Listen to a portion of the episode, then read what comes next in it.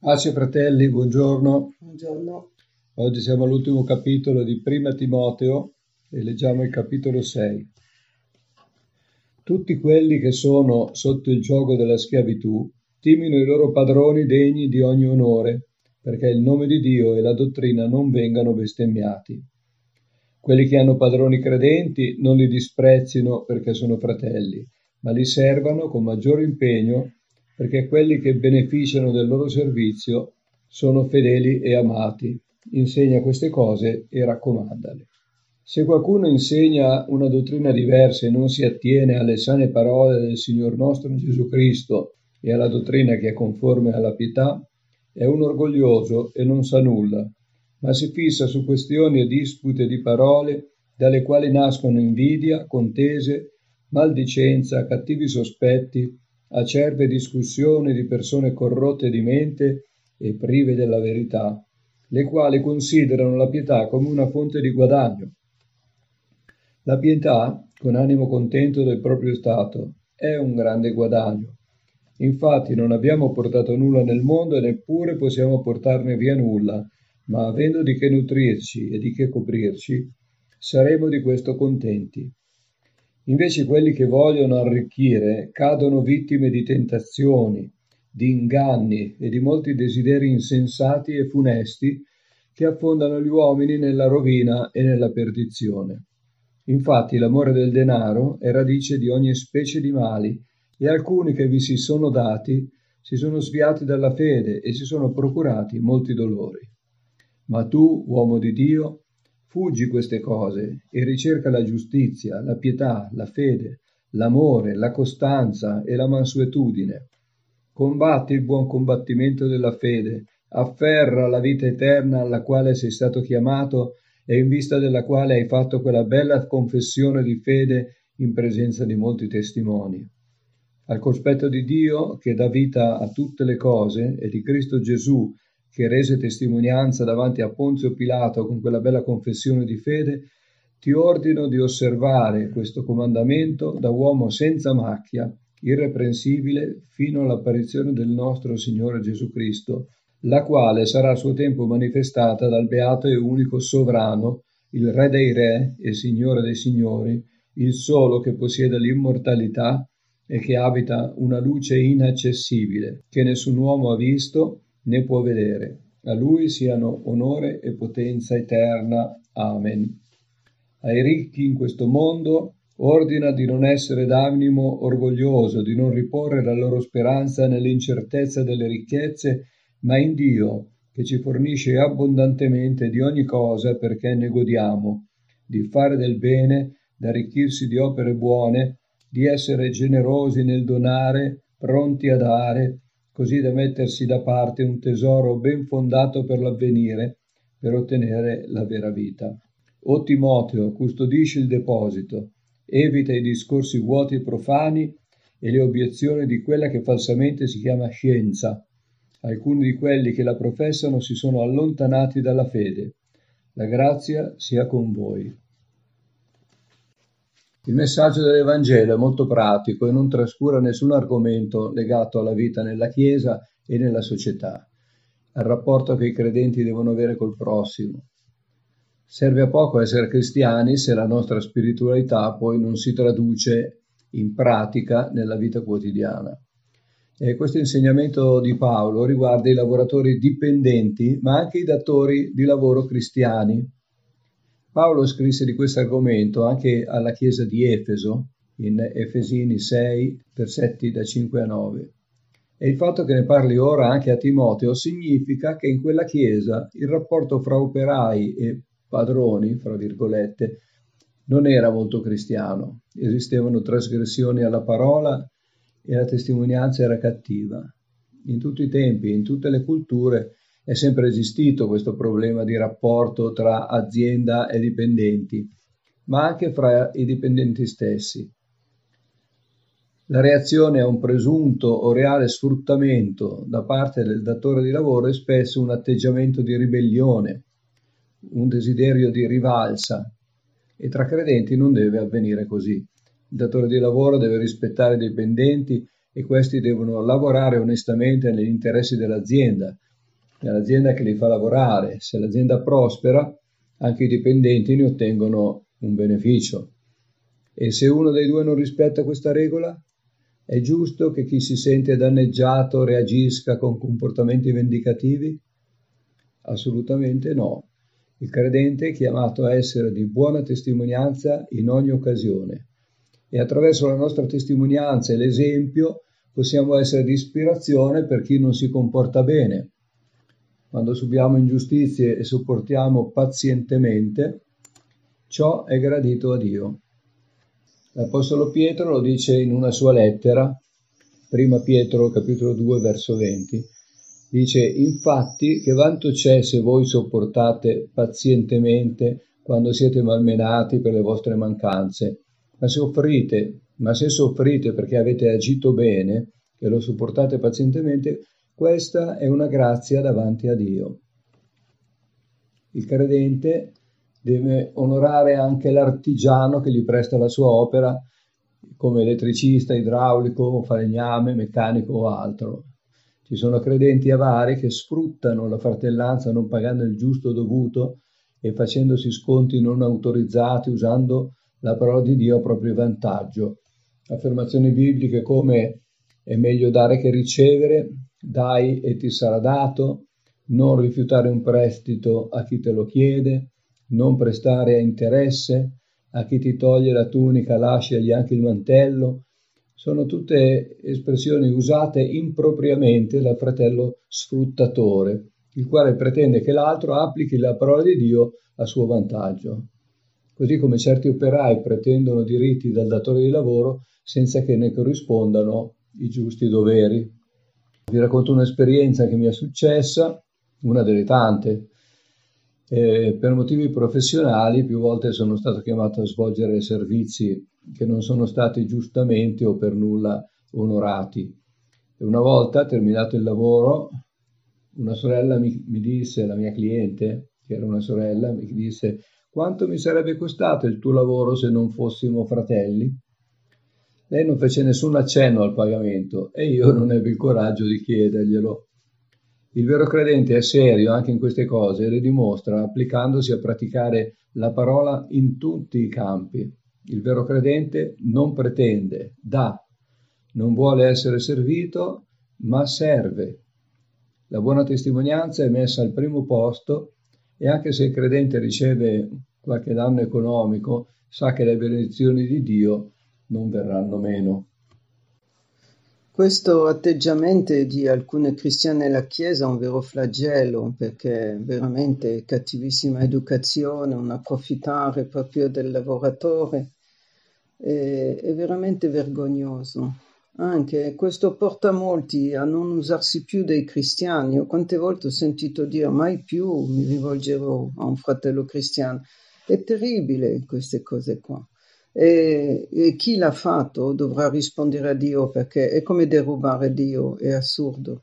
E questa è una cosa del quale noi dobbiamo stare molto attenti. È bello avere dei fratelli che lavorano per noi, perché appunto tu sai che sono persone oneste e che lavorano bene, che rispondono del lavoro, ma sfruttare un fratello è una cosa orribile. Poi andando avanti eh, si parla della dottrina conforme alla pietà. Questo termine oggi ha assunto un, sen- un significato diverso dall'originale e per pietà generalmente si intende un sentimento di compassione verso chi vive in una condizione di povertà o di miseria morale.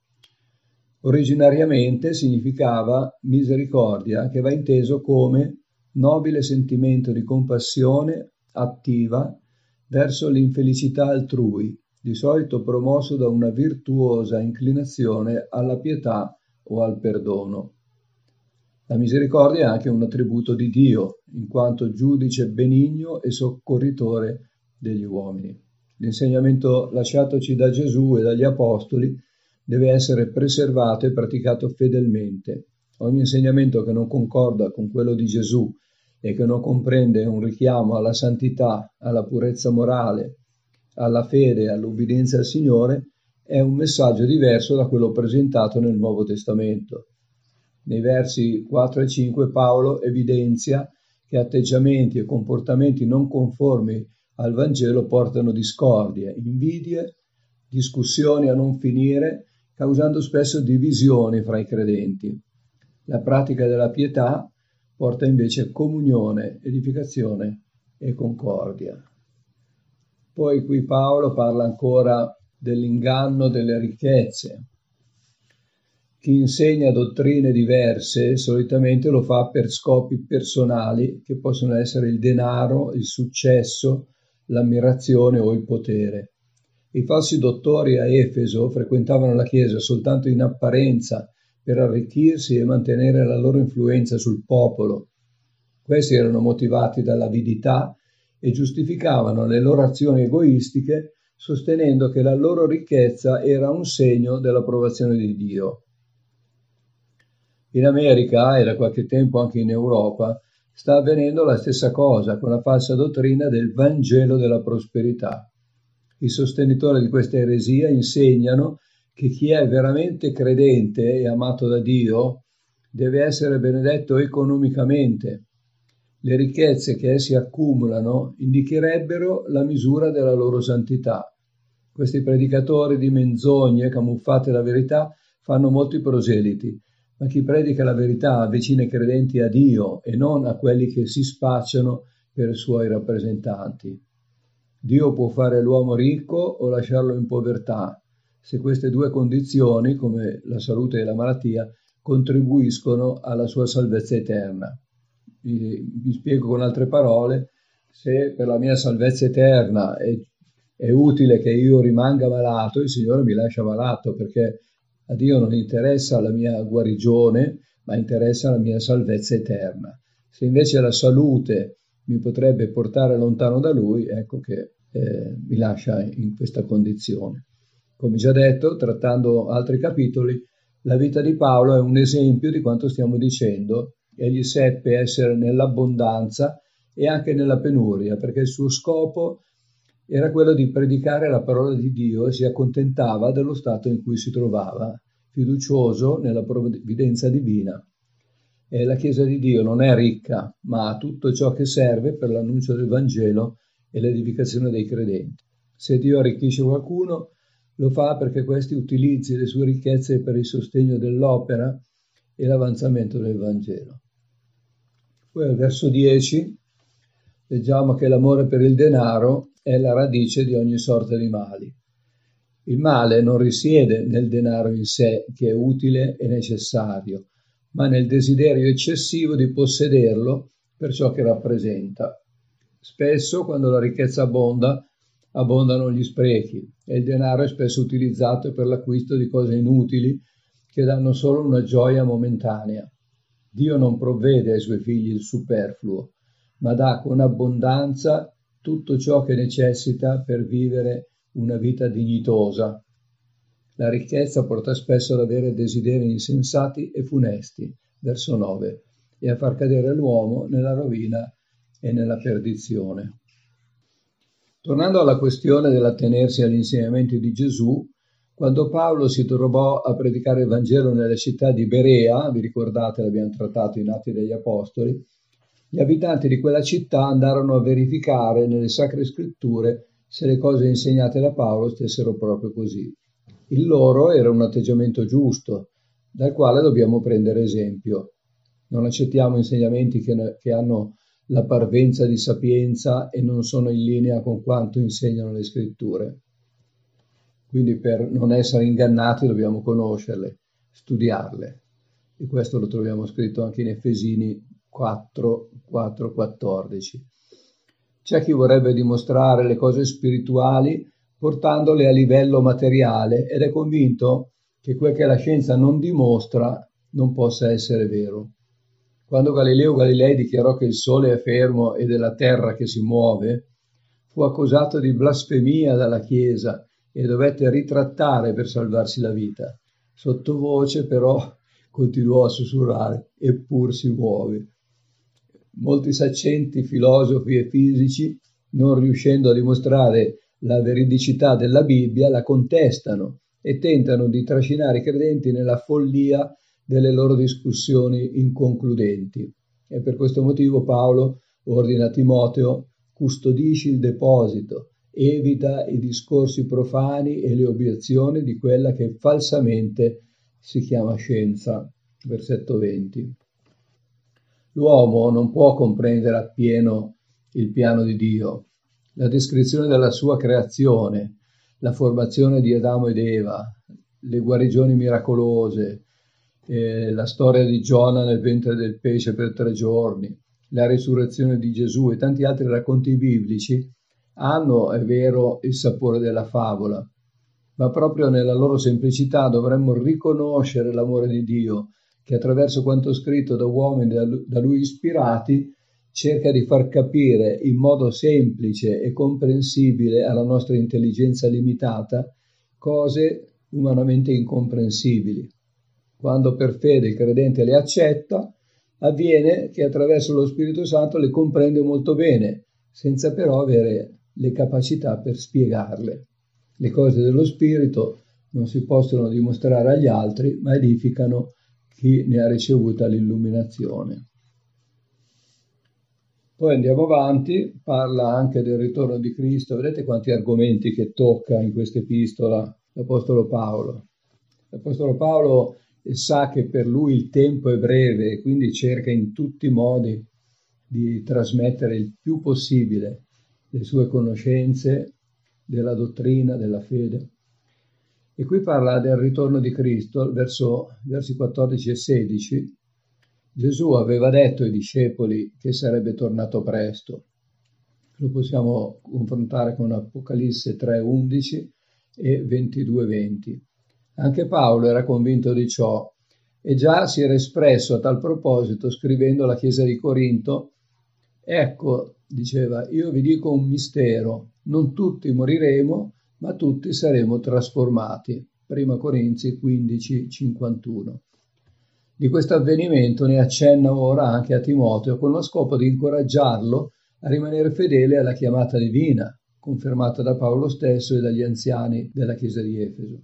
Parafrasando potremmo dire: Timoteo, tieni duro perché il Signore sta tornando, manca poco.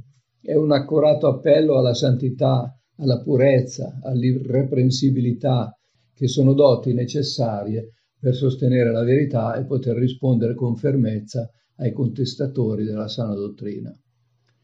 Il tempo di Dio però non si misura col nostro metro. Per Dio, come è scritto, un giorno è come mille anni, mille anni sono come un giorno.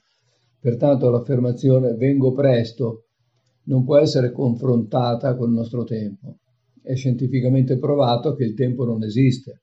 Siamo noi che passiamo attraverso l'eternità e abbiamo imparato a misurare le epoche e i giorni a noi riservati col susseguirsi di giorni e notti, col cambio delle stagioni, con orologi, calendari.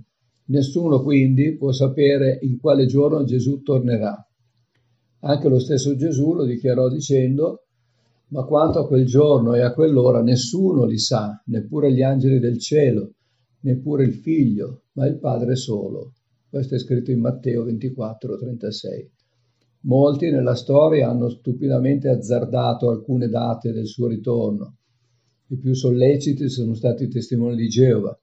Qualcuno avrebbe pure asserito che Gesù è già tornato, ma Paolo saggiamente non si sbilancia e dice: l'apparizione del nostro Signore Gesù Cristo, la quale sarà a suo tempo manifestata dal Beato e Unico Sovrano, il Re dei Re e Signore dei Signori. Verso quindici. Se il ritorno di Gesù era vicino duemila anni fa, oggi lo è ancora di più. Le antiche profezie che riguardano gli ultimi tempi, le guerre, le catastrofi ambientali, la depravazione generale, lo schieramento delle nazioni nemiche di Israele, sono una testimonianza che il tempo sta per scadere. Facciamo nostro il consiglio dato a Timoteo: ricerchiamo purezza, santità, irreprensibilità, fedeltà e tutte le virtù che sono state in Gesù Cristo. In conclusione, riassumendo, nei versi undici, da undici a venti, Paolo riassume a Timoteo il messaggio della sua lettera. Allora, primo, rimanere fedele alla parola, insegnarla e proteggerla, impedendo ai falsi dottori di far deviare la comunità di Efeso dalla verità del Vangelo. Secondo, combattere come ha fatto lui il buon combattimento della fede. Vero è che se vogliamo rimanere fedeli al Vangelo, le lotte spirituali contro i nemici della verità non mancheranno. Il nemico di Dio, Satana, è anche il nostro nemico, soprattutto. Dobbiamo solo stare attenti a non confondere il vero nemico della nostra anima con gli uomini, perché il nostro combattimento, infatti, non è contro carne e sangue, ma contro i principati, contro le potenze, contro i dominatori di questo mondo di tenebre, contro le forze spirituali della malvagità che sono nei luoghi celesti. Efesini sei dodici. Il nostro combattimento non deve essere contro gli uomini, ma contro gli spiriti che agiscono attraverso gli uomini. Terzo, rimanere fedeli al servizio che Dio gli ha affidato. L'incarico ministeriale che Timoteo ha ricevuto è stato confermato dalle profezie pronunciate a suo riguardo dagli anziani e dall'Apostolo Paolo stesso.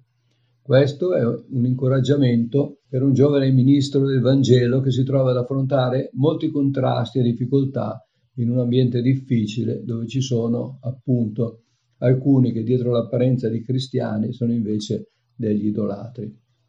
Quarto, di non lasciarsi trascinare in discorsi vuoti e in obiezioni da chi ostenta grande sapienza umana, la quale ha di solito lo scopo di far perdere la fede. Le cose di Dio non sono sempre sondabili e dimostrabili scientificamente, perché, come dice il professor Zichichi, Dio è più intelligente di noi e l'uomo non può comprendere appieno la sua opera. Chi professa questo tipo di scienza molto facilmente si allontana dalla verità. E con questo abbiamo concluso la prima epistola di Paolo a Timoteo, quindi ci salutiamo. Arrivederci. Pace a tutti, il Signore vi benedica.